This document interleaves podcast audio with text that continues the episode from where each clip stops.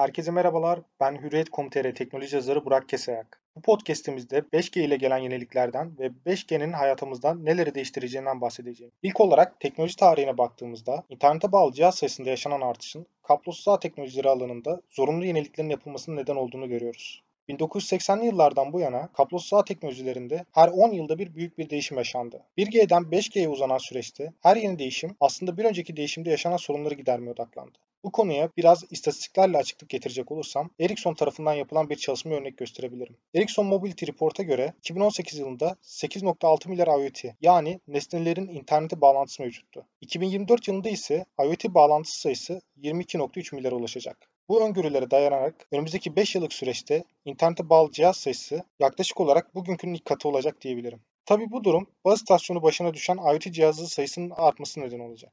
Bugün bir baz istasyonu düşen cihaz sayısı yüzlerle ifade edilirken gelecek yıllarda bu sayının 5000 ila 35000 IoT cihaza ulaşacağı tahmin ediliyor. Bu nedenle 4G ve 4.5G altyapısının gelecekte kullanılmaya devam edildiğini düşündüğümüz bir senaryoda devasa bir erişim problemiyle karşılaşmamız kaçınılmaz diyebilirim. IoT cihazları sayısında yaşanan bu artış, kablosuz ağ teknolojileri alanında yenilikçi çözümlerin de geliştirilmesini zorunlu hale getiriyor. Aslında zorunlu bir dönüşüm olarak nitelendirebileceğim 5G teknolojisi özellikle de hız konusunda büyük yeniliklerle geliyor.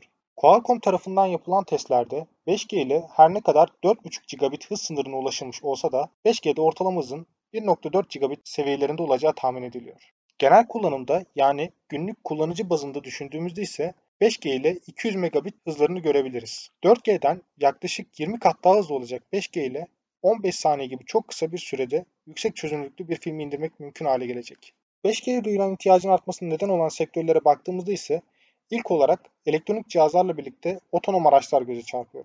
Önümüzdeki yıllarda araçlarda ve ulaşım sisteminde binlerce sensör devrede olacak ve neredeyse her cihaz birbiriyle veri transferi yapabilir hale gelecek. Hatta otomotiv sektöründe bu konuda geleceğe dönük çalışmalar şimdiden yapılmaya başladı. BYD, Great Wall Chery gibi Asya merkezli 18 otomotiv devi Huawei'nin öncülüğünde 5G otomobil ekosistemi oluşturdu. Önümüzdeki yıllarda Avrupa merkezli otomotiv şirketlerinin de katılımıyla bu ekosistemdeki sayının artması sürpriz olmayacak. 5G'nin sunduğu birçok avantaj ve farklı sektörlerden 5G'ye duyulan ilgi bu alanda rekabetin de artmasını sağlıyor. Önümüzdeki birkaç yıllık süreçte 5G'ye kademeli olarak geçiş hedeflenirken ağ teknolojileri alanında faaliyet gösteren şirketler de adeta bir yarış içine girdi. Baz istasyonu kurma çalışmalarına devam eden Huawei, Yıl sonuna kadar 340 farklı şehirde 800 bin yeni 5G baz istasyonu kurmayı hedeflediğini açıkladı. Huawei bu alanda 4. seviye güvenlik sertifikasını alan ilk şirket olmayı da başardı.